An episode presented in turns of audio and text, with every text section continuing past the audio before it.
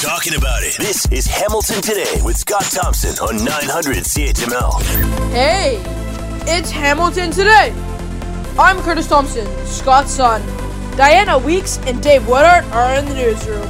Have you noticed it only seems to be Canada that is still locked down with COVID 19? Be calm and vaccinate on. Here's Scott Thompson.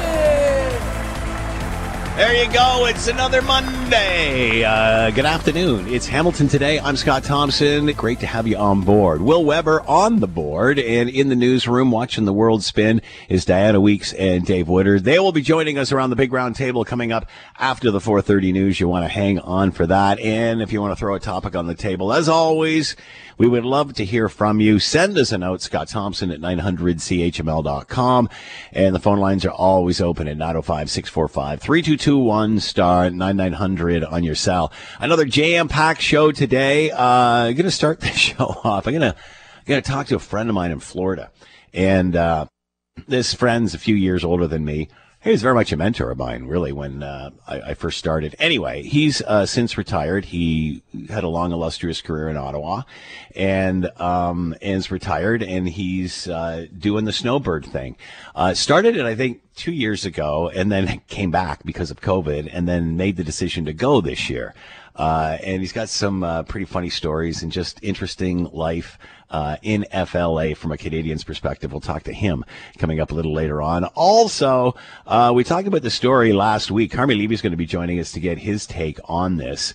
And uh, it's pretty odd when you think about it. But uh, for the athletes and the staff that are heading over to Beijing, uh, they are going to be uh, they're going to be given cell phones. So they use them over there, and then they sort of throw them in the can before they get on the plane. I don't think that's quite the protocol, but something to that effect. So they they can't be tracked and such when they come back. Very interesting um, uh, angle on this story and the Olympics that are coming up. So we'll talk about that coming up uh, a little later on. And uh, and um, yeah, there's um, yeah there's a whole different as- uh, lots of different uh, tentacles to that story. We'll say. Also, you might have heard about a the situation with truckers and um, and you know it's not something that's bilateral across both countries because it, it's um, I don't believe the United States has made the call yet, but will very shortly about having everybody coming in uh, be vaccinated, be fully vaccinated. Uh, in order to uh, to keep the supply chain moving and get across the borders, both directions, and really both countries have to be in agreement. Otherwise, you only go one way.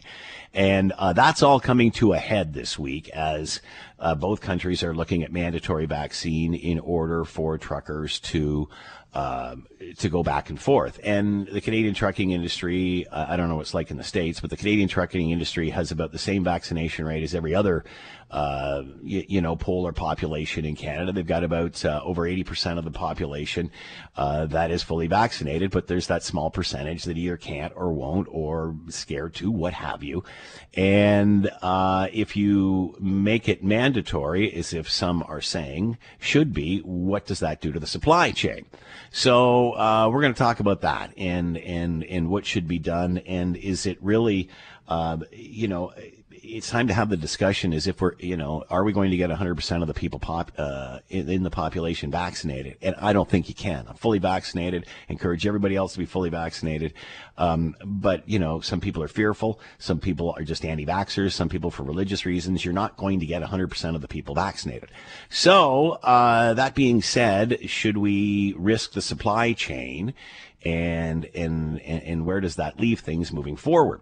So we'll have that discussion coming up uh, a little later on. Also, uh, you're seeing what's happening between uh, Russia and the Ukraine and uh, and Ukraine rather and the United States, and now Canada's involved. We're going to bring in Phil, Gur- uh, Phil Gurski to talk about that and uh, what that means as things are obviously heating up along the border, and why is this happening now?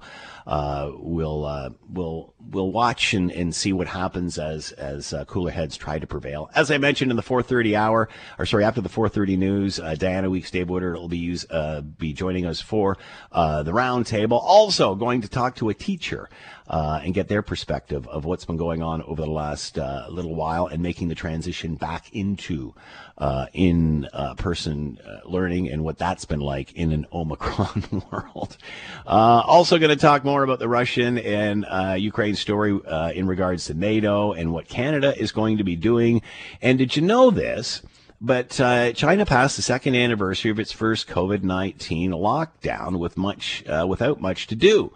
Uh, similar anniversaries are going on around the nation in the coming weeks. Do we mark those? Uh, it was two years uh, uh, that over two years now. It was late December that uh, this all started in Wuhan, China, and it's sort of come and gone with the anniversary, and not much has been said. We're going to talk about that. Uh, also, Radley going to be joining us at the end of the show, and that should be interesting after a great weekend of football. unfortunately, not out in coming in favor of the Buffalo Bills uh, you know, I, I, couldn't believe it. Uh, my son and I were watching, and you know, uh, what the score was at once in the game, and and how it ended. Again, it just. Uh, it makes you shake your head, but that's sport. We'll talk about that with Radley coming up uh, a little later on. Also, uh, the poll question of the day. I want to get your opinion on that. And you can do that just going by our social media pages to Twitter. the Twitter poll question of the day.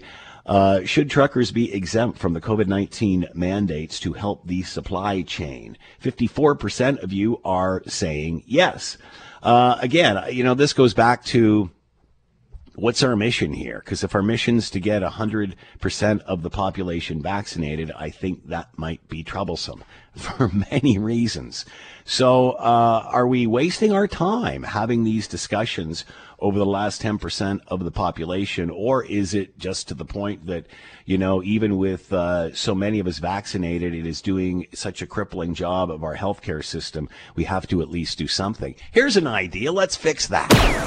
You're listening to the Hamilton Today podcast from 900 CHML. All right, so here we are, and we're in January, and we remember how the year started. We remember how we were supposed to have a holiday. Uh, we did this, you know, the CHML Christmas Tree of Hope the first week in December. We were actually there. First time I'd seen a lot of the employees in like two years, and we were talking about how we were probably going back to work in January. And then, like a week later, Omicron hit, and we all went into uh, a, a tailspin again. Um, that being said, uh, obviously with Omicron, it, it's very transmissible, but it's not as lethal, especially if you're vaxxed and, and double vaxxed and boosted and everything you need to be.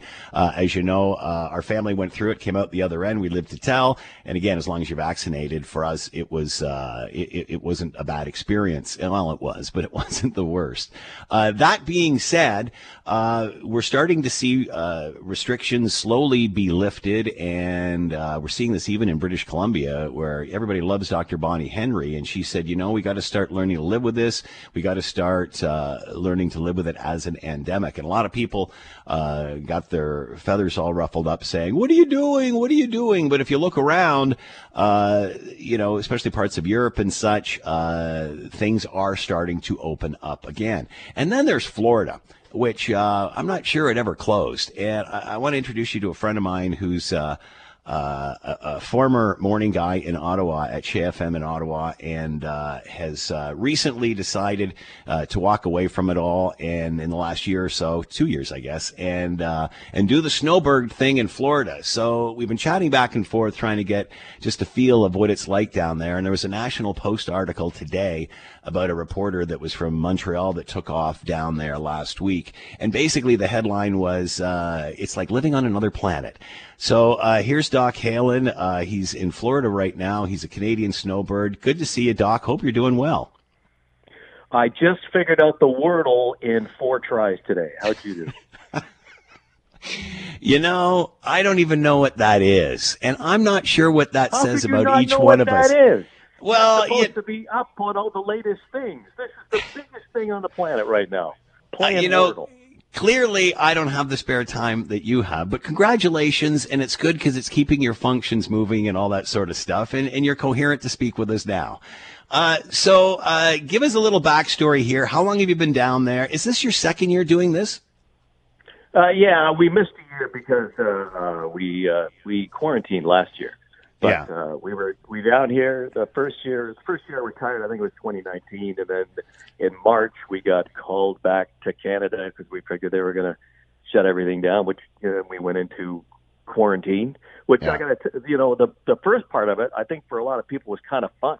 Uh, you know, it was like how much can we drink, and uh, you know, how many puzzles can we do and stuff. And How many pounds like can you were- put on? Yeah, and it was felt like we, you know, we were doing something Im- important, and then it's sort of become a lot darker and, and tedious over time. But yeah, this is our second year here. We skipped one, and then we just got back in November. So what's it like down there? I mean, obviously you've still got family here, so you know what it's like here, especially in Ottawa and such. I got a Uh, rain cam. All I got to do is look. So you know if the driveway's been shoveled or not. Good for you. That's right. Uh, so anyway, so what's it like in FLA? Uh, it is. Uh, it's bizarro world, to be honest with you. It's um, they they don't. Uh, there is COVID here, but they're very hush hush about it. Uh, you know, and I, I live in a gated community, uh, 55 and over type community, and uh, there are people who get COVID here. People have passed away from COVID here, but nobody really uses the c word. Uh, they, oh yeah, Joe, he's got he's got the flu. He won't be playing golf with us this week Yeah. or next week for 14 days actually. but they won't say what it is. And some of them will pass away and they'll, you know, kind of just gloss over it kind of thing. They don't want to admit that it's here. It's it's very strange. But if you go into the stores, like we went out shopping this morning you get some stuff, and uh, because Omicron is uh, very uh, high right now, uh, I'd say 90% of the people are wearing their masks. Uh, it was less when we got here, but because of Omicron, it's it's gone up. But they don't. Is it that, Dan, or is it just that more uh, Canadians have arrived? No, it's not that. well, there's not as many Canadians uh, as there used to be. You know, the Yeah. first year I was here. Yeah. I don't know. It's it's the people, um, but they their uh, their governor will not allow them to put out any mandates. Uh, he's Yeah. he's in complete denial of uh, what's going on around here. Is it on the news at all? Like when you uh, look at any of the media, do you, do you, how much of it is because it's still quite prevalent here? Yeah, well, the local news uh, it's the first story every day. Well, Yeah. well, unless there's a shooting, then that's first. So, uh, do you want to tell the story about uh, chatting with your friends about how many here in the circle had guns? oh, uh, oh, when we play golf. Yeah. No, no, I was I was playing golf. Uh, I I play golf with the same guys every week. We have these little leagues. We all you know Yeah. take money off each other and stuff. And uh, the, these guys, they're in their 80s. And uh, Ray says to me, "Hey, uh, how hard is it to get a gun in Canada?" And I said, "I said, well, if you're hunting or something, I'm sure it's not that hard." He, he said, "No, I'm not talking about you know to carry a, a handgun." And I said, "Well." I wouldn't know. I, I don't carry one. I don't know anybody who does carry one. If somebody does, I've never heard of it, so I have no idea. And he goes, "Really? Well, you're looking at two guys with guns right now." And I'm like, so, so he's insinuating that he's got a pistol in his golf bag, which was, you know, I Oh, I gave him a lot of gimmies. Yeah, exactly. Well, you never know. There might be a wayward, a wayward squirrel somewhere that uh, you know needs looking after. Uh, well, thank you for sharing the stories. I wish we had more time to chat, but uh, we're out and and uh, take care, be healthy, all that sort of stuff, and, uh, maybe we'll chat again before you uh, pack up to come home. Uh, have fun and be safe. Stay low. Thank you. Always a pleasure. All right, let's bring in Carmi Levy. Lots to talk uh, to this great tech analyst about, uh, including the Beijing Olympics and athletes being said, uh, told or asked not to bring their own phones. Uh, we'll give you a, a portable, and, and you don't want to be uh, downloading anything onto your phone when you're there, uh, anything personal on your personal device. Carmi Levy is with us now. Carmi, thanks for the time. I hope you're well. Great to be here, Scott. Thanks. So, what are your thoughts on this, Carmi? What is what, what if you're an athlete or a staff heading to the Beijing Olympics? What is the deal around your phone? Well, I mean, I, you know, and I said this having been to China twice on business. I think the issues uh, apply to Olympians as they apply to any Canadian or anyone else who's planning a trip to Beijing. Is just recognize that the internet there is not the same as the internet here. Uh, that the Chinese government has a very uh, strong uh, legacy of surveillance on anyone who lives or visits there uh, and and that that information, anything you, you do online, is is being tracked, and that data can be used against you in any way. And so you've got to be super careful about uh, what devices you bring, and then how you use them once you're over there. Adding an additional layer to worries around the Olympics specifically is that uh, all athletes and uh, coaches and anyone who's participating in the Olympics has they have to download and use an app called My 2022, which is basically like the the, the, the Beijing Olympics app, and you have to put private information in there, your name, uh, your vaccine status, uh, your travel plans, all that stuff. Uh, and of course, that private information is also uh, not fully encrypted. The app isn't all that secure, so Lord knows where that data is going. So you know, at any time, China is a security concern for technology, and that's especially the case now for everyone who's heading over there for the Olympics. So, are athletes being provided with their own with devices to take over there? They are the International Olympic Committee, and this is an important distinction. So, not the Beijing uh, uh, uh committee or organization; it's the IOC. They are providing devices uh, as well as SIM cards to athletes uh, and other participants. So um, and the goal being is that the last thing you want to do is bring your device over with all of its apps and all of its sign-ins and all of its history on it because then, of course, once it connects to a network in China, it is subject to surveillance there. So if you leave all of your devices home and you bring this, you know, we like to call it a burner phone, basically, because it's something else, then uh, you know you you limit your exposure. You don't completely eliminate it because there's no way to totally eliminate it unless you don't use technology, which is not an, an option here. Um, but it does allow you to control what the Chinese government can see when you get over there. For example, uh, you start with this phone, you, you install the My 2022 app, of course, uh, and then you limit the social media that you install on it. You don't use your own accounts. You create other accounts. That way, uh, you don't load up all of your contacts. That way, the you know if if in fact your device is surveilled, they'll only get certain amounts of limited data. And then when you come back after the Olympics, you don't have to worry that all of your information is now in the Chinese government's hands. What do they do with those phones when they come back? They just hand them back in, throw them in the, in the trash can? Uh, presumably so, because I certainly wouldn't want to repurpose them in any way, shape, or form, and I certainly uh, wouldn't. Want, you know, if I were uh, buying a used phone, that's the last phone I would ever want to buy. Mm. So, uh, presumably they're reset to factory uh, and used in some other capacity, but uh, ultimately they're basically for that purpose only, and then they have no use after the games. And you would recommend to anybody who is ever traveling over there to do the same thing, not to take their own device there. Exactly. Uh, when I went, I did exactly the same thing. I, I, I worked with the company that I was with at the time, and I got a secondary machine. Um, I brought other devices with me, not my personal devices, uh, different SIM cards. I used different accounts when I was there. Um, I made sure that I didn't have all of my contacts loaded uh, scheduling, things like that, anything that could be tied back to my network back home. I limited that exposure. Uh, and I, you know, if, if there were things that were time sensitive, I set them on timers so that I didn't have to access the system while I was there. That they automatically posted, for example. I didn't access uh, my, my, my you know my blog or my online web, my website.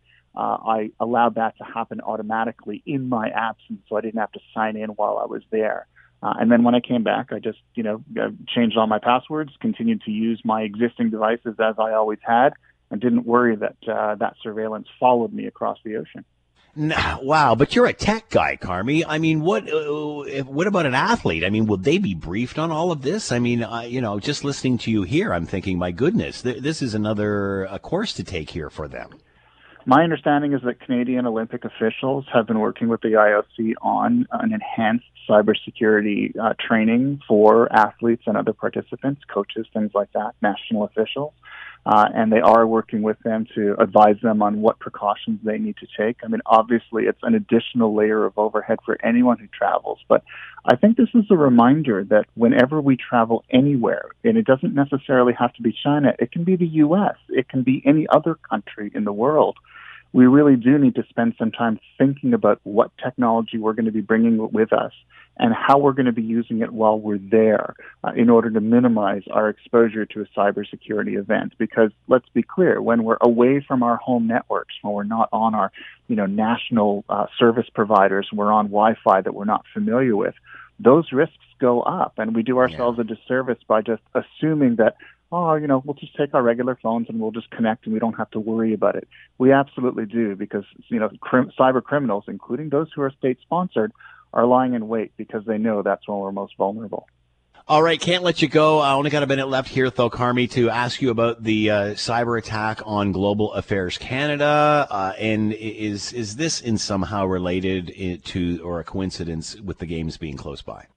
No one's admitting that it is, but they're all connected, right? You know, we've we've seen his, you know historically in 2014 when uh, Russia went into Crimea, it was tied uh, to the Olympics as well, and we've always seen whenever there is large scale uh, Russian involvement in military activity, it's always preceded by cyber attacks. And so, uh, you know, the government and other experts have been warning for months that as things ramp up militarily, that we're seeing more cyber attacks. Uh, and we will continue to see more, and we've got to be on guard, both at a government level, a business level, as well as an individual level. And unfortunately, Global Affairs was targeted over the weekend. It's an attack that continues to happen. They're not saying a lot about it, but the timing is uh, more than just a mere coincidence, and I expect that's going to ramp up in the days and weeks ahead as we get closer to the Olympics. And unfortunately, as military action uh, around the Russian-Ukraine border continues to become more likely. Mm. Exactly. Carmi Levy with us, tech analyst, talking about all things tech and how that translates when you're an athlete heading to the Beijing Olympics. Carmi, thanks for the time. As always, much appreciated. Be well. Thanks so much, Scott. You as well. You're listening to the Hamilton Today podcast from 900 CHML. You've certainly are probably heard of uh, uh, the situation going on with truckers and crossing in and out of this country into the United States, back and forth the supply chain. We certainly know over the course of the pandemic how much that was happening. Uh, obviously, coming down is a mandate for Canadian truckers to be vaccinated in order, order to cross the border. The U.S., I believe, coming up with the same sort of thing. Why the two aren't on the same page, perhaps we'll find out here. Uh, but either way, that's the story uh, with Canadians, uh, Canadian truckers, and soon on the way for uh, Americans as well.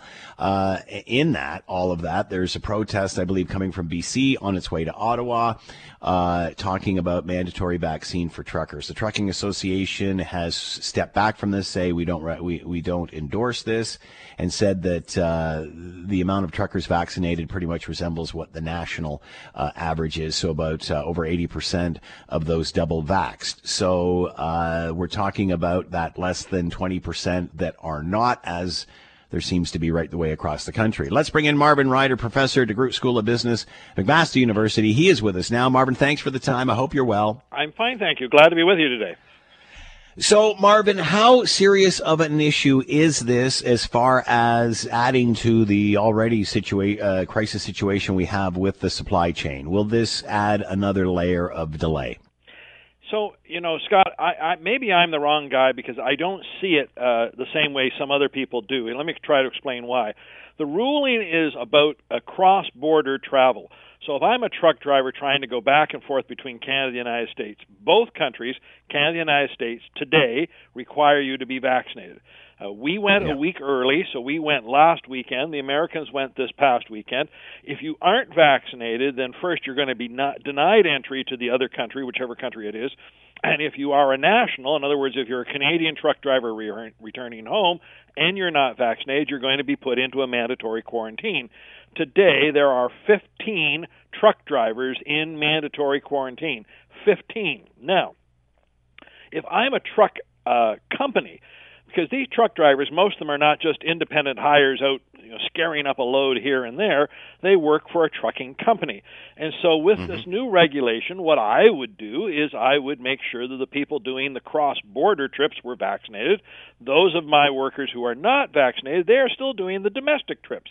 So, there is no mandate that stops a Canadian truck driver delivering goods within Canada. They just can't go back and forth across the border. Therefore, it seems to me, with just a little bit of adjustment, there's no reason for this to be an absolute crisis. Now, you, your comment about the convoy is also well taken. In fact, I was surprised you didn't use that old song from the 80s to lead into this segment. um, uh, uh, this convoy has started in BC and is heading towards Ottawa. This coming weekend is supposed to be the big time. My problem is I can't get any reliable information on just what is happening there yesterday on social media, I saw lots of pictures about the convoy, except there wasn't a single truck in any of the pictures. It was all about people out wishing them well. Uh, one woman today said, We expect 150,000 trucks in Ottawa this weekend. Canada only has 420,000 trucks. I have a hard time believing companies would agree to letting that many of them off the road to go to a protest. And by the way, Scott, the average truck 14 meters long if there were 150,000 of them, that would be a convoy 2,000 kilometers long. The distance from Windsor to Ottawa is 750 kilometers. You know, yeah. we would see this; it would be visible by satellite if such a thing happened. I, I just, I'm having my doubts this protest is going to be that big, but those people upset about any kind of a mandate. Pick the mandate you don't like. I don't want to be masked. Yep. I don't want to be vaccinated. I don't want to be socially distanced. I don't want this. I don't want this. After two years, yeah, there is a sentiment. So I expect we'll see lots of people out at the rally. This weekend in Toronto, there was a rally that drew 3,000 that were just mad about everything to deal with COVID. But how many trucks will actually be there in Ottawa? Gosh, I wish I could get a better handle on that. And another thing that you pointed out there is this is on both sides of the border. So really protesting in Canada, uh, that's one thing, but then you would have to convince the Americans to do the exact same thing because you've yeah. got to be able to go over and come back. So now that both countries are in agreement and have, have, have implemented this, what more could be done? Yeah. Well, I mean, I agree with that. Now, again, if you're just mad about things. You know, I'm just mad as yeah, hell and yeah. I don't want to take it anymore. Then any good. And this is a good vehicle. This is a good vehicle for an anti-vaxxer, I guess, right? Right, or any anti anything. You know, I'm just mad yeah, as hell. I, I mean, I saw pictures of some trucks that have got uh, symbols on them around the residential school program, you know, and I want to protest that. Look, if you're just mad about something, come on out and let's get it off your chest. But how big these convoys are going to be, I don't know. One one nice person on social media told me there were going to be 650 trucks coming up from Georgia to join the join the protest in Ottawa first, I find that hard to believe that Americans care about anything that's going on in Canada and would want to protest. But then they got to get across the border. If the rule exactly. is you can't get across the border, where yeah. are they going to go? So I just feel that at the moment, if you feel there's a groundswell, it's just because people want a good protest. So, but you don't, uh, you're not convinced that even with uh, 20% uh, uh, having to change and do domestic routes, this is not going to affect the supply chain that much? Well, look, Scott, again, in fairness, over the last year, we've seen supply chain interruptions, and they're not done. You know, we're not going to get our supply yeah. chain back to normal until April. But am I anticipating additional supply chain problems? Really, I don't think so. I think the truck companies will persevere and rechange the routes, and and and therefore, if you go to your store and you find there aren't oranges, it's not because of the vaccination mandate that's doing it. It's probably a frost in Florida or a frost in California, or some produce that they didn't have a truck driver for. But once they're better, they'll come. You know, I think it's the standard uh, supply chain problems. Uh, I wouldn't attribute them all to this this mandate. Marvin Ryder, professor at DeGroote School of Business at McMaster University, talking about trucking mandates and, or sorry, vaccine mandates with truckers traveling to and fro America. Marvin, thanks for the time. Be well. I will. Thank you. Let's bring in Phil Gurski, president of Borealis Threat and Risk Consulting, director of the University of Ottawa Security Program, former CSIS analyst, and author of the book, The Peaceable Kingdom, A History of Terrorism Canada from Confederation to Present. Phil, thanks for the time. I hope you're well. Very well, Scott. Hope you were as well as well. So we're seeing things obviously flare up between uh, on the border of Ukraine and Russia. We remember what happened with Crimea. Why is this happening now? Wow, how much time do we have, Scott? You know, this, it, let me start with an interesting story. So, you know, you you mentioned in your intro that I used to work for CSIS. I used to work for CSE as well before I joined CSIS back in the 80s and 90s during the Cold War. Of course, the Soviet Union and its allies were our primary enemy. That's the ones we were really worried about. Then, of course, we so-called won the Cold War. Russia became our ally, or, or so people thought. And yet, what's really happening, Scott, is that nothing really has changed over the past 30 or 40 years in the sense that, yeah, Russia is what we used to call the Soviet Union, but they have the same territorial ambitions. They have the same animosity towards largely what we stand for in the West. They don't like NATO. They like the encroachment. And events have been building up for a number of years, and I think this is just starting to boil over now. And, and from what I'm hearing in the media, it's really, really worrisome in terms of the buildup of troops. You talked about the attack on global affairs today. Russia is exerting its influence, and uh, so far it seems to be getting away with it to a certain extent. Does this have a lot to do with the fact that Ukraine and becoming a member, wanting to become a member of NATO and allowing that? Obviously, Russia doesn't want that. It's huge. Russia has always seen that, you know, in the post-Cold War days when a lot of the, the former, remember the old Warsaw Pact, Scott? Mm-hmm, a lot of yep. the old Warsaw Pact countries became part of NATO. Poland, Czech Republic, Slovakia, Hungary, etc. And then, of course, we brought the Baltic states in, which is borders right up against Russia. And there was a fear that, you know, Georgia at one point might want to join and Ukraine as well. And I think there are those in Russia who see this as encroachment, not just by NATO, but by the West in general. And they want to send a message saying, you know, we're not on your borders. Why are you on our borders? So any kind of assurances that NATO can give will be interpreted as lies by the Russian government and by the Putin administration as just a way to cover up the fact that we're trying to encircle the Russians to somehow keep control over them or, or to prevent them from, you know, acting out their foreign policy or something like that. Is Russia still that powerful in the world? Good question, and I think you you know in terms of militarily, you're best to talk to somebody with a military background as opposed to mine civilian. But they certainly they are a major actor. There's no question about that. On the cyber front, it seems that most of the attacks that take place in the West, or at least a certain percentage of them, do have a Russian hand behind them. We know that they have a significant effort that is devoted to breaking into systems and disrupting computer systems around the world. They are a player. And yeah, their, their, their population is aging and their economy is not doing too great sometimes, but to dismiss them would be erroneous. I mean, they're not the Soviet Union, Scott. There's no question about that. But they're certainly a force to be reckoned with, and we, we best remember that. Is this uh, is this uh, going on so Putin can look good domestically? He's is he is he uh, falling in the polls? Therefore, uh, you know, let's create another distraction, and this is always a good one. I think yes and no. I think, frankly, he, he really doesn't give a damn about what Russians think of him. I mean, this is not a democracy in the sense yeah. that we are in Canada are. But you know, nationalism always plays, Scott. I mean, if you can point that our, all our problems come from abroad, they come from the United States and NATO, they come from the West, then you can divert attention from the own the things that your own government's doing wrong, be yeah. on the economic front or political front or whatever.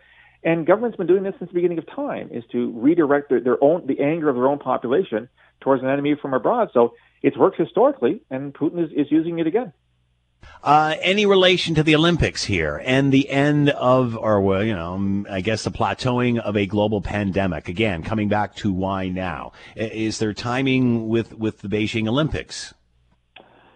Well, you're asking tough questions on a Monday afternoon. I wouldn't have made a link between the Beijing Olympics and this. There certainly could be. Like I said, the Ukrainian thing's been building for quite some time.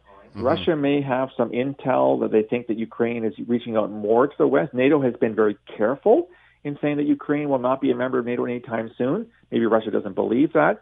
I think this is just the straw that broke the camel's back. And whether it happened this month or two months from now or a year from now, it was almost inevitable. It's hard to say exactly what the timing is, but I think the sign's been on the wall for quite some time in this regard. So, what about ally reaction, specifically the U.S.? How will they play this?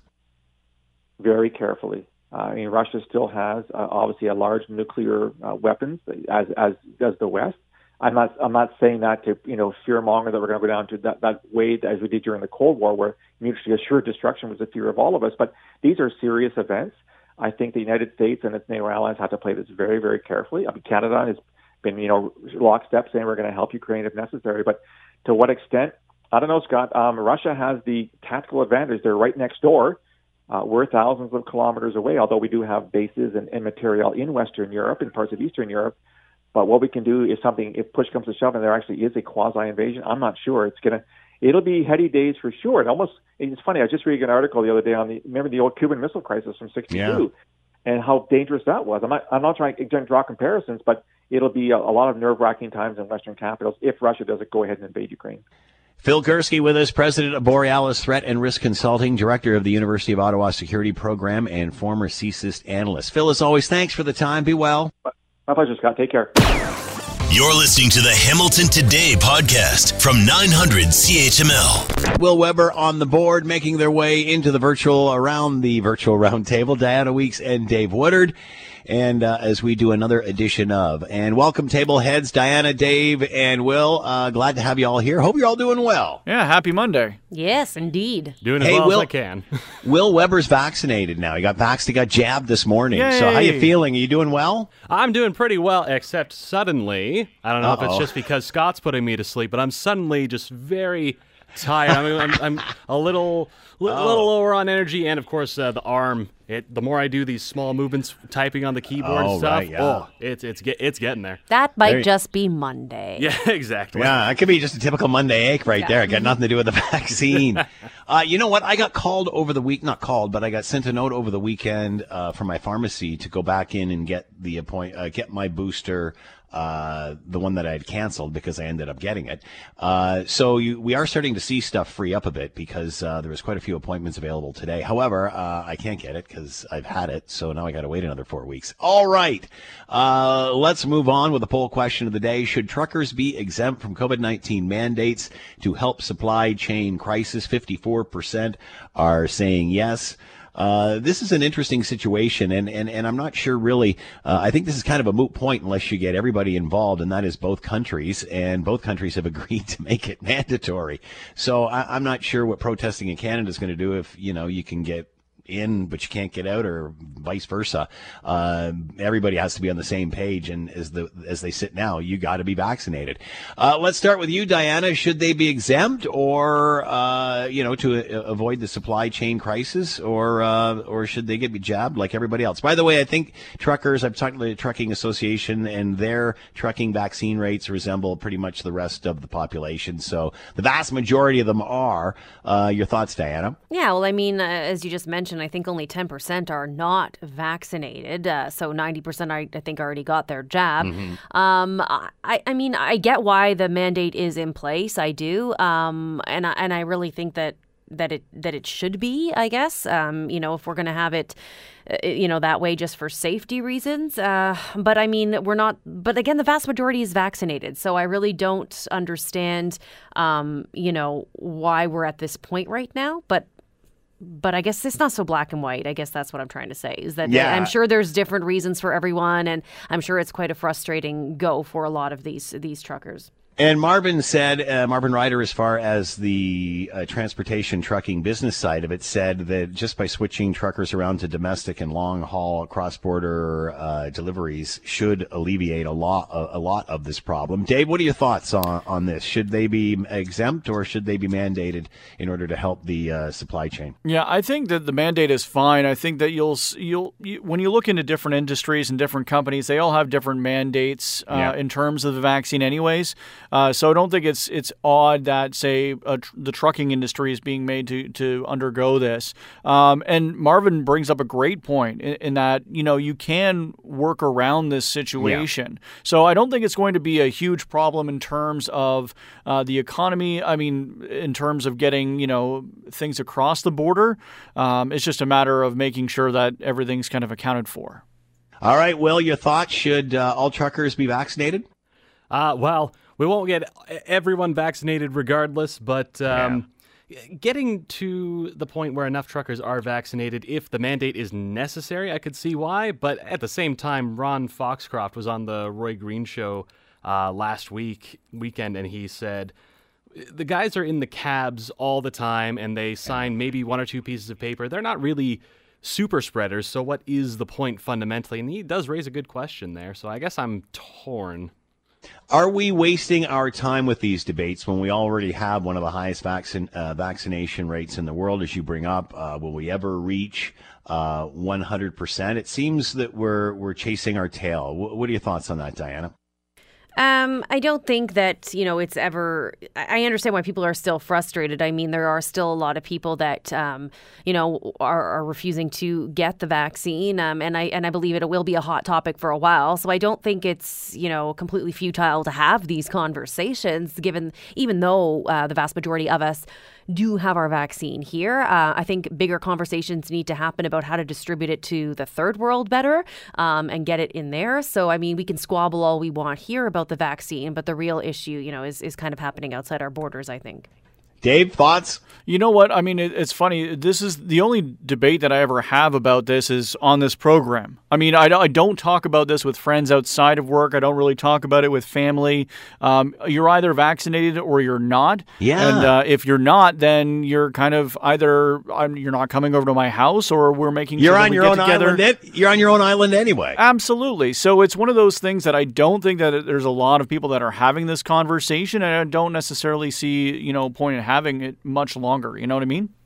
And you know, I, I think the whole thing uh, in regard to the convoy, um, I, I, I think what's going to happen here, and as we said earlier, I think these problems logistically are solvable. I think what this is going to become, and as Marvin spoke out and said, this is going to be an anti-everything convoy. And I mean, you know, we saw this when places were asked to close right at the beginning of the pandemic, and others stayed open.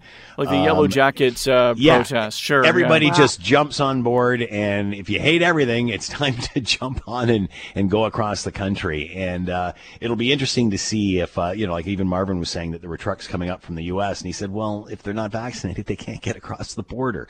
Uh, so you have to wonder how much of this is is just again other other organizations, other anti organizations jumping on the convoy uh, bandwagon to uh, to get their message heard. All right, let's uh, end with something a little lighter. Uh, we were supposed to go away in February to Mexico for a, uh wedding, for a destination wedding. It's been postponed, so I don't have to make this decision. But pick your sunny destination, wherever your favorite spot is. Where, when would you feel comfortable flying around again just for fun? So you know, wherever your favorite spot is, whether it's an island or it's FLA, wherever. Uh, when would you feel comfortable flying around for fun, Diana? Uh, I honestly would feel comfortable flying around quote unquote for fun now. Uh, I Me whether, too. Whether or not I'm going to do it is a different thing. I think what I'm most worried about is being able to get back in my country, Yeah. um, getting stuck somewhere. Uh, having an outbreak of a new variant, God forbid, uh, while we're there, you know, anything like that, I think. But, you know, if, if things were staying exactly as they are right now, I think I, I would feel okay, given that, you know, I'm, I'm fully vaxxed and you know I, I practice safe protocols that kind of thing. Um, and I mean I tr- I've traveled before and I've had to get you know a cocktail of different vaccines to travel and have that little passport you know when I go and make sure I don't get malaria or whatever it is.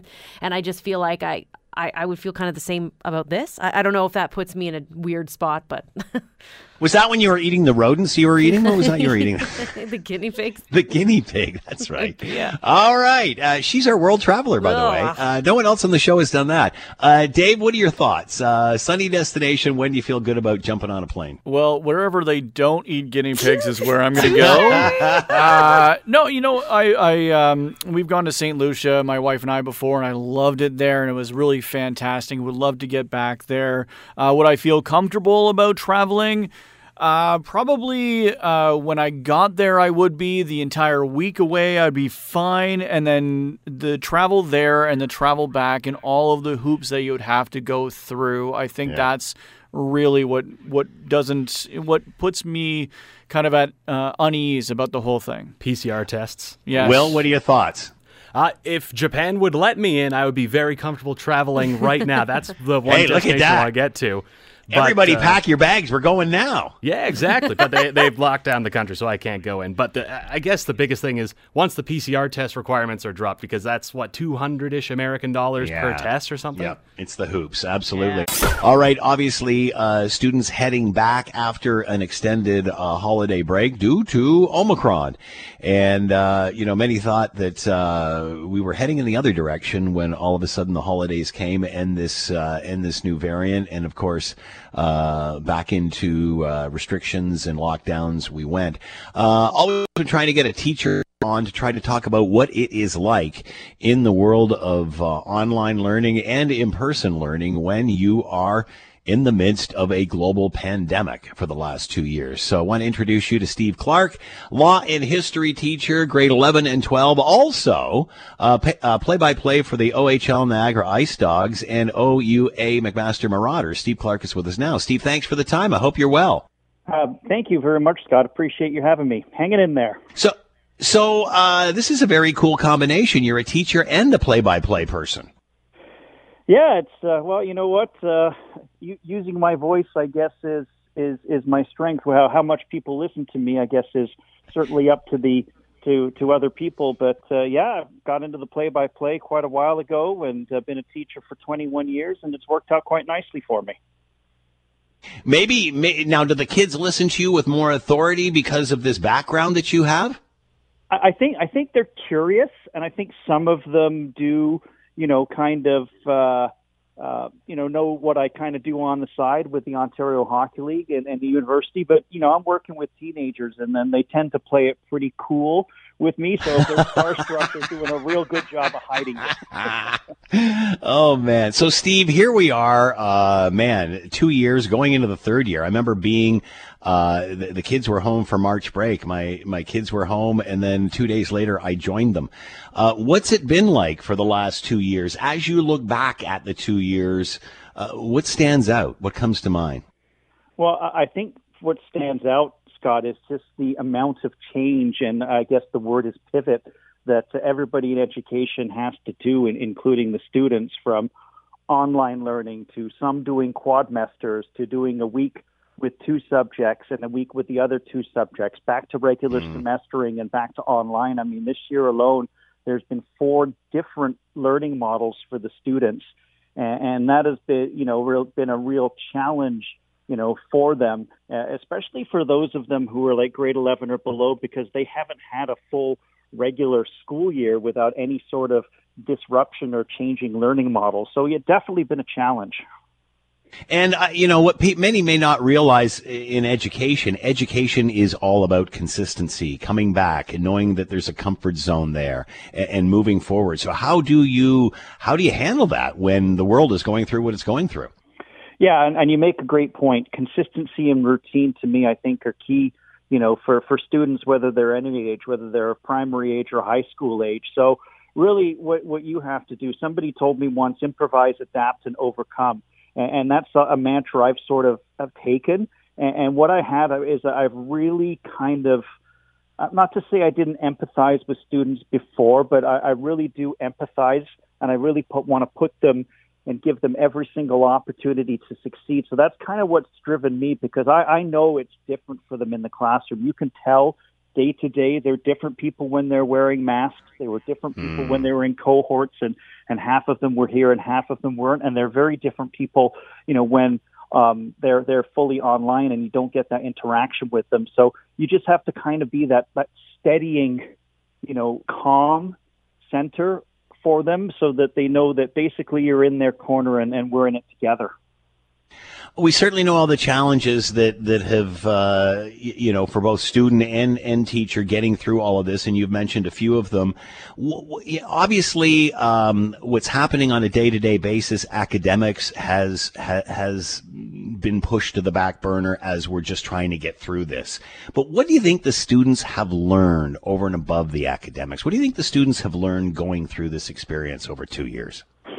Well, it, I'll be honest with you. I, I think they they have learned, from my perspective, that maybe more than they would like to admit it, that they do enjoy being in the building and they do enjoy mm. interacting and socializing with friends and not being isolated at home and relying on apps and, and chats and Zoom and Google Meets and any sort of communication. They they do enjoy being in the building. They do enjoy being in the class. Their friends they, you know, do enjoy their teacher and all of the sports and extracurricular activities that they get to do. So, you know, I think that's something that they have come to appreciate. Many of them, especially the teenagers, they might not admit it as much, but I, I do really mm-hmm. think they're grateful to be in the school. I get more students, actually, surprisingly, Scott, thanking me after lessons than I ever did before, and wow. that's something that that's, that's really really important to to some of them.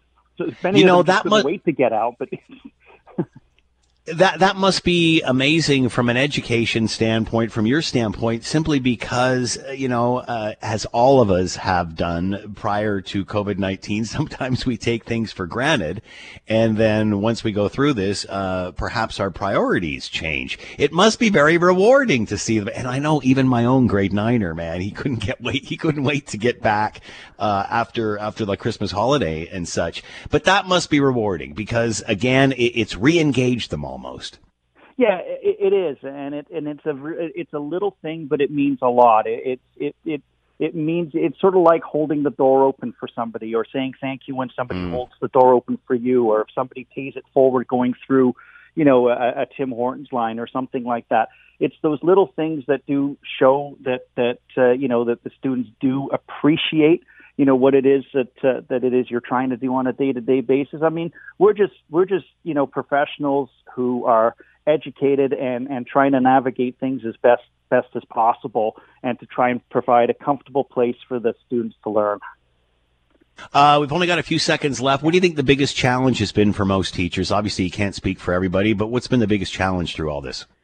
Uh, well, for me, it's been, I'll be honest with you, it's been it has been energy level on a day to day basis, and, yeah, and I yeah. think cre- uh, teachers as well tend to be creatures of habit and creatures of routine, and and and if there's a program or something like that that they need to learn, they learn it.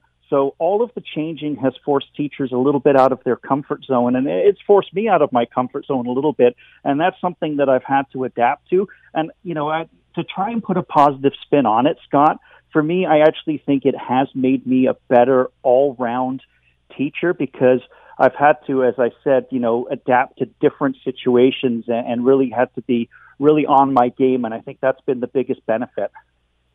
Steve Clark has been with us, grade 11 and 12, law and history teacher when not doing the play by play for the Niagara IceDogs and uh, McMaster Marauders. Steve, great discussion. Thanks so much for the time. Good luck moving forward. Thanks very much, Scott. Appreciate you having me.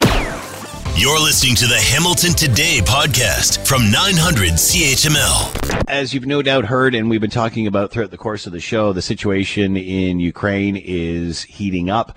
Uh, lots of chatter and action along the bu- uh, border between Russia and uh, and Ukraine, with uh, Russia uh, amassing about 100,000 troops close to uh, the border. Uh, NATO is increasing its presence as well. The U.S. saying 8,500 troops have uh, been put on alert. To talk more about all of this, Aurel Braun is with us, professor of international relations and senior member of the Munk School of Global Affairs at the University of Toronto, and with us now. Aurel, thank you for the time. I hope you're well. Uh, thank you. Uh, we're certainly seeing this uh, certainly in- increase. The tensions increase. Uh, more troops, more announcements of uh, military presence and commitment to it. How serious is this going to get before somebody blinks? Unfortunately, it is getting worse. There are ominous signs. And uh, the problem is that not uh, merely Vladimir Putin. Uh, he is an assertive leader. Uh, he needs to divert attention away from domestic problems. So what he's doing is not necessarily new, but he operates on the basis of looking for soft targets and seeing opportunities. And this is what is so disturbing that the Biden administration in particular has negotiated in a way that uh, indicates textbook mistakes.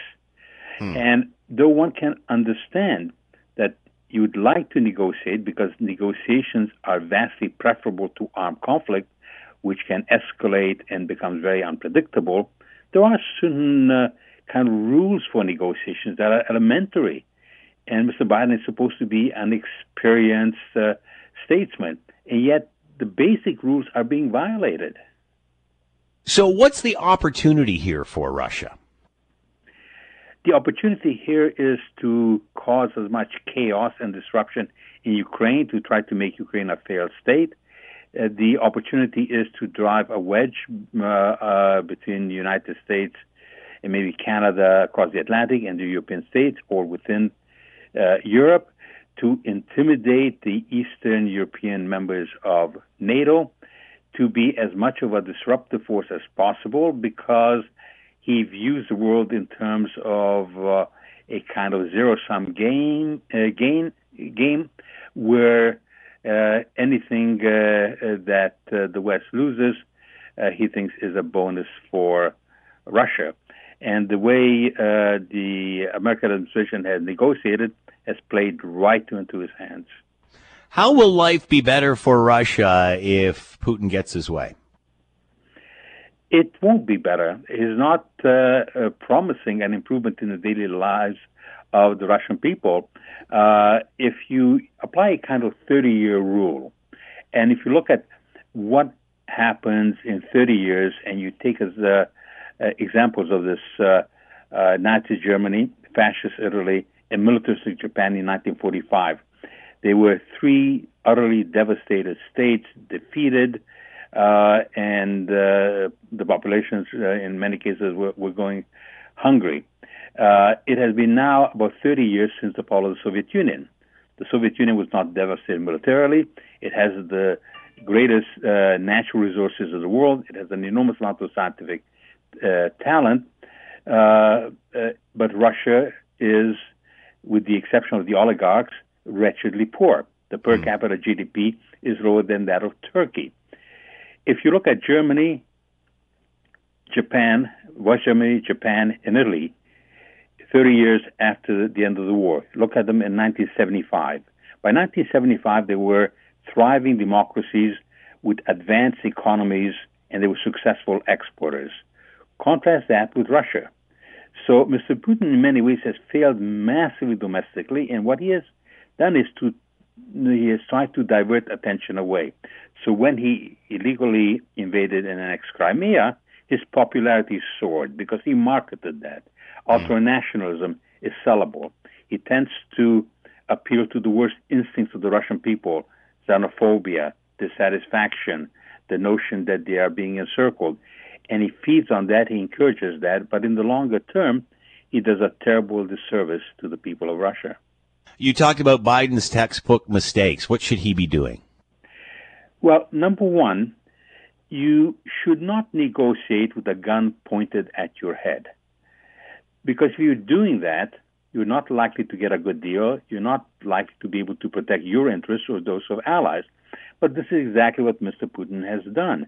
He has mobilized forces around Ukraine uh, in large numbers. They're ready for uh, an invasion. I do not know if they will or will not. I'm skeptical that they would actually do it on a large scale. But he has put extraordinary pressure, and instead of Mr. Biden insisting that there should be de escalation before negotiations, there is now negotiations and Russian escalation. Second, you don't allow an aggressor, in the case of Russia, to establish a baseline where they get to keep what they had gained illegally and then you merely try to negotiate that they do not take more territory. But that's what's mm. happening right now.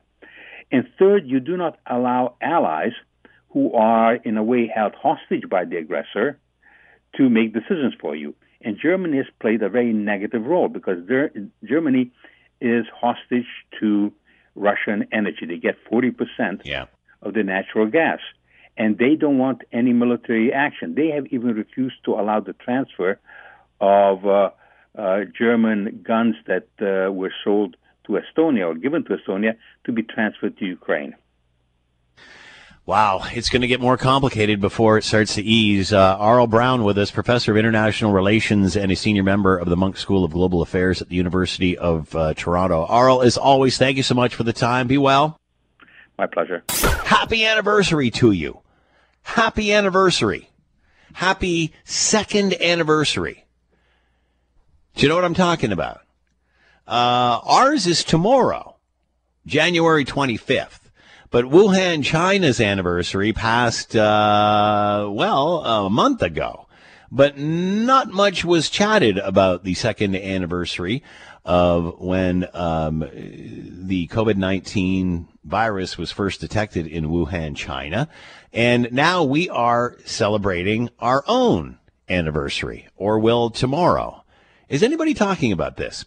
Uh, it was January 25th, and this is from an article exactly a year ago when we were celebrating the one year anniversary.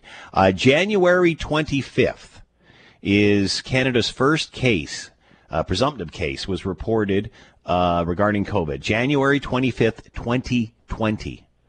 Two years ago, tomorrow, a Toronto man in his 50s who returned from the Chinese city of Wuhan, the initial epicenter of the outbreak, becomes the first presumptive case of the no, uh, novel coronavirus in Canada. The man is placed in isolation in Toronto's Sunnybrook Hospital. January 26th, the next day, the man's wife, who had traveled with him from Wuhan, also tests positive, becoming the, becoming the country's second presumptive case. Uh, the woman is allowed to self isolate at home. Then by January 26th, the na- sorry, January 27th, the National Microbiology Lab in Winnipeg confirms that in fact uh, these two people that have been treated uh, have are are the first two cases of COVID-19 in Canada. So uh, on this day, tomorrow, sorry, on tomorrow's date, January 25th, two years ago, is when we had our first case of COVID 19 uh, detected here in Canada. Uh, not talking a lot about that. Let's bring in Henry Jacek, Professor of Political Science, McMaster University. Henry, thanks for the time. I hope you're well. I am well, Scott. Are you surprised we're not talking more about this? Or are we downplaying it because we don't want to upset China? Or are we just so fatigued from it all we don't give a dang anymore? Um, but yeah, tomorrow's a pretty big anniversary for Canada. That's for sure. I remember that. Uh, I think uh, the the the politicians, the people people in office, uh, have have one thing they've learned is that people like happy talk, and con- and having uh, celebrating this type of anniversary is not happy talk. So I don't think you're going to find any of our political leaders saying this is an important day. Two years out, does China owe us an apology? Do they owe us any sort of explanation whatsoever?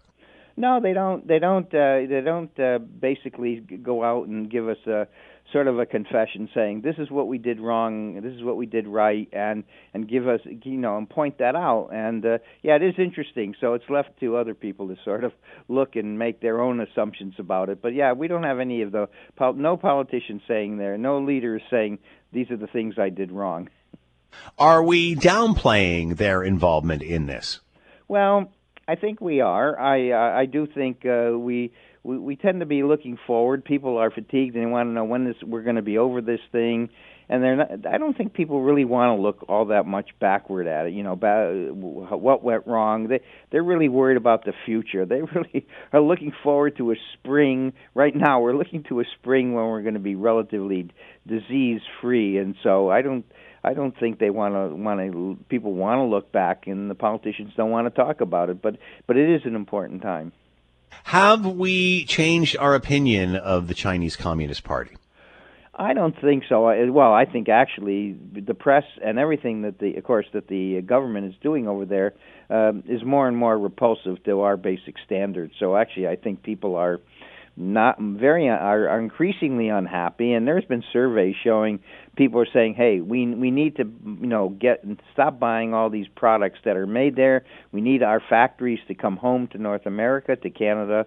And that uh, yeah we we don't want to be so reliant on China. So yeah the, the basically I think we've just and there's a lot of people of course and I've heard this today from some people a bit surprising say our athletes shouldn't be uh, in the uh, mm-hmm. winter games there. That this is completely wrong. I I mean, I, I, that's tough on the athletes, athlete, uh, the uh, um, the athletic uh, people to do, the athletes. But uh, you know, it, uh, we're we're we're becoming very, as a country, I think, becoming very negative towards the uh, People's Republic of China.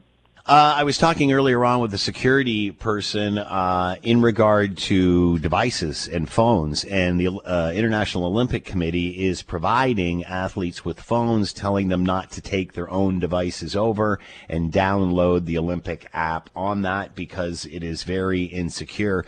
It seems that we're not even telling our we're discouraging our athletes from taking their phones over. We're giving them phones to use while they're there and then taking them back. Yet we don't seem to be committed on a Huawei 5G decision. Yet we won't let our athletes take yeah, their phones uh, there. It, it, is, it is very interesting. I mean, it's been years. I mean, I quite frankly went to a reception a number of years ago at a at a Chinese hotel. Uh, I was invited to it. Uh, with along with uh, a number of politicians, and I got swept up, and I said, "Okay, I'll go." And uh, they were making a pitch, you know, for the for the, that company to essentially set up shop here and and to sell stuff uh, to the general public here in um, in Canada, and that must have been oh god, that that I you know I I think that was maybe seven years ago, and uh, and we've been just basically sort of, you know, ragging the puck on that. You know, we never have ever said we're not, we're definitely not going to do it, and but we sort of keep saying, well, we're thinking about it. But it's clear the government is not going to let them into the country.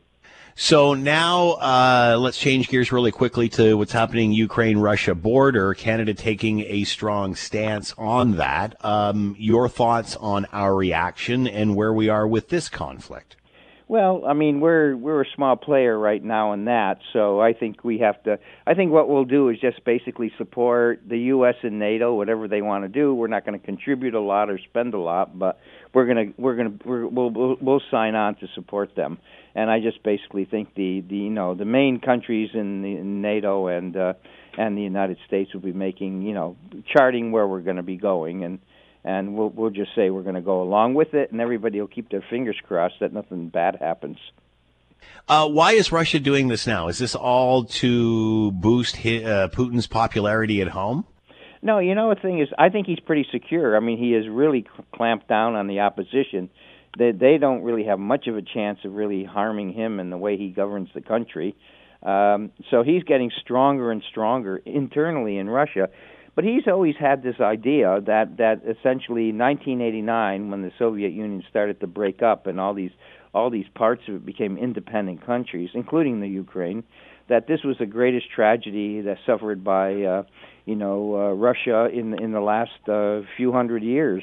And he wants to be. He really believes that to restore restore Russia's you know honor, that he needs what he wants to do is try to get some of these countries back.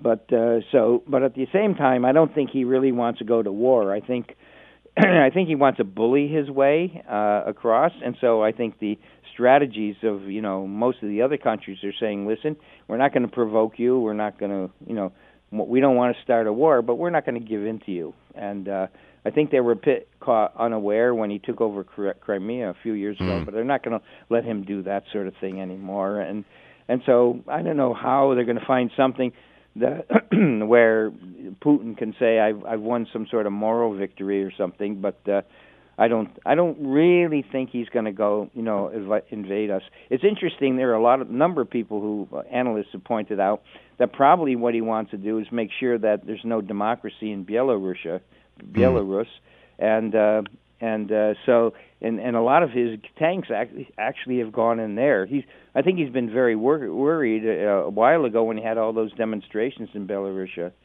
So he um, I think he wants to make sure they don't go the way the Ukraine goes. And that and that's not something he's talking about, hmm. but I think that's what he's worried about. Henry Jacek with us, professor of political science, McMaster University. Henry, always a pleasure. Thanks for the time. Be well. Okay, same to you, Scott. Bye bye. You're listening to the Hamilton Today podcast from 900 CHML. Coming up after the 6 o'clock news, Scott Radley is going to uh, take over the airwaves. Of course, you can read him in your Hamilton Spectator. He is with us now. Scott, thank you for the time. I hope you're well. I am fine. How are you? I'm doing well, and I want to wish you an early happy anniversary. Uh, okay. Of? See, nobody realizes this. Tomorrow, January 25th, is the second anniversary of the first case being detected of COVID 19 in Canada. yeah. Oh, good. So, what do you give for that anniversary? Like a, a you, know, you, you get a vaccination. A you get a jab. It's the vaccination anniversary. Okay. you, you get a jab. I'm reading an article from a year ago uh, and we were celebrating the one year anniversary. And I just thought, you know, because uh, Wuhan celebrated it uh, a month ago, and we never really, well, we didn't get them anything. And then I thought, well, when did it arrive here? And then I just Googled it, and here we are. It's tomorrow, tomorrow. Uh, January wow. 25th. Uh, and this is from an article from a year ago, doing uh, talking about the one year anniversary. This will be the two. Wow. January 25th, a man in his 50s who returned from the Chinese city of Wuhan, the initial epicenter of the outbreak becomes the first presumptive case of COVID 19. He's placed in isolation at Sunnybrook. January 26th, the next day, the man's wife, who traveled with him to Wuhan, also tests test positive, becoming the second case, but she gets to stay at home. By January 27th, the National Microbiology Lab in Winnipeg confirms uh, all of this, and the rest is history, as they say. Are you surprised we're not talking more about this? Well, I guess I'm wondering if you and your wife have, you know, big plans for this as well. Maybe go out for some bat from a wet market for dinner. It would, and, uh... well, if we did, it would be the first time in a long time. So maybe that's the right way to celebrate it. Yeah, I don't know if celebrate would quite be the right word to mark Yes. it, perhaps. But am I surprised we're not? Well, listen, um, considering that you know the truth is that it's really the real anniversary because COVID started in an envelope, left Toronto, and went to China. so we don't really know when that was. Yes. you know. well, no, that's how it got to Beijing. Apparently, uh, just prior to the Olympics, which are obviously starting soon, uh, somebody sent a letter to Beijing, and that's how the Omicron variant got there through a letter from Canada. Um, you know, the other thing that I just read about this, and, and yes, I am surprised we're not talking about it more, although I do are so many different anniversaries in this, if you want to call it that, that it's probably it's pretty hard to um, nail down which one is the right one. Uh, I, did don't know. read- First time in Canada seems to do it for me. Canada. No, that's a, that's you know that that's legit for sure. Um, I, I just read something from this week that you you probably don't want to be uh, in China right now because there's in certain part there's an outbreak, and they've reverted to the um, another type of uh, of testing that does not involve a little stick going up your nose. It goes in somewhere else that is just apparently No. more um, accurate, but like really, I'll just stay home. I'll stay home forever. I'll never leave my house again. Maybe that's the whole idea here. You know, as soon as we threaten to stick it up the other end, that's it. That'll just shut everybody down. Yeah, Nobody will be asking for a test. No way. How big's the lineup for tests once we start going up that way? I would. Uh, No, go ahead. You line up ahead of me, Scott. You go ahead. Yeah, we've got lots of availability at local pharmacies, except that all the pharmacists have booked off. Yes, yes. And wear a skirt, please. Mm, yeah, well, a kilt. Yep, it's. Uh, yeah, I, I, you know, this whole thing is, you know, you and I are laughing about this, and there may be people saying like this is not funny. Of course, it's No. not funny, but there comes a point, and maybe it's just working in a newsroom as long as you have, as long as I have, whatever. Yep. There comes a point at which you, I think, you have to have a little bit of gallows humor about the whole thing, or else you go. Cr- I mean, we're already going a little crazy. If you can't laugh a little bit about this, and I'm not laugh like you and I, we're not laughing about people dying or people being horrible. No. That's not it at all. It's just the this thing has become for two years our entire life. I mean, honestly, and you know, I know that you do other things besides COVID, whatever that might be, and other people do too. But I, would trying. you- I no, but I would bet you there has not been a single day in the last Yeah. two years that you and me and everyone listening has not mentioned the word COVID or it has not come up somehow. It's it has defined our life for two years. Uh, it, it's um yeah okay. Let me ask you a quick question. If and I was asking this to the round table, and we've only got a couple of seconds. If you could now, we talk. I, I heard your promo about you know soon people are just going to take off everywhere and just fly Yeah, around the yeah. world. Um, if you if you uh, could finance, uh, none of that's an issue.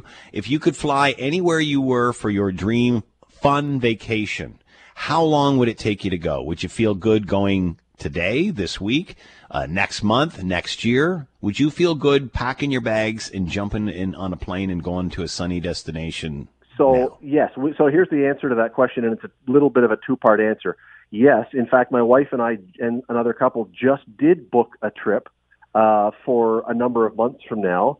Uh, could could end up being canceled, but you know what? We're also thinking it's you know we're starting to read stories that things are returning to a little bit of normal, and if you don't plan for something, some you know it, you're just going to be stuck. The other part of that question is, I would go today. Honestly, I would go today, but for the fact that with the rules we have, even if you got it, you may never get back into Canada. And that that to me is the bigger issue for me. I, I'm I'm less worried about getting a case of Omicron at this point than I am about being stuck somewhere and never being allowed to get back into my own country. And we're Yeah. hearing that from a lot of people that that's the fear. You, you're being blocked Yeah. from getting back. Yeah, I hear that too. Uh, although that being said, I'm I'm hearing also of way too many people that are coming to and fro, and it's way too easy, including if you've had it, which apparently gets you bypassed a lot of this. Uh, Scott Radley with us, host of the Scott Radley Show, Private coming island, up. Scott. Private island is the answer. after after the six o'clock news and columnist with your Hamilton Spectator. Scott, as always, thanks for the time. Be well. You too. Take care. That is a wrap for the show. Thanks for listening. Thanks to Will and Will for producing today. And also thanks to Dave and Diana in the newsroom. As always, we leave it to you the great CHML listener to have the last word. Hi, I'm John. I uh, drove a five ton truck for three years delivering hospital beds. I think the vaccine mandate for truckers is, is just ridiculous because I see maybe two people a day when I'm delivering the hospital beds. I have no idea what what his mandate is or what why he would do this. 99.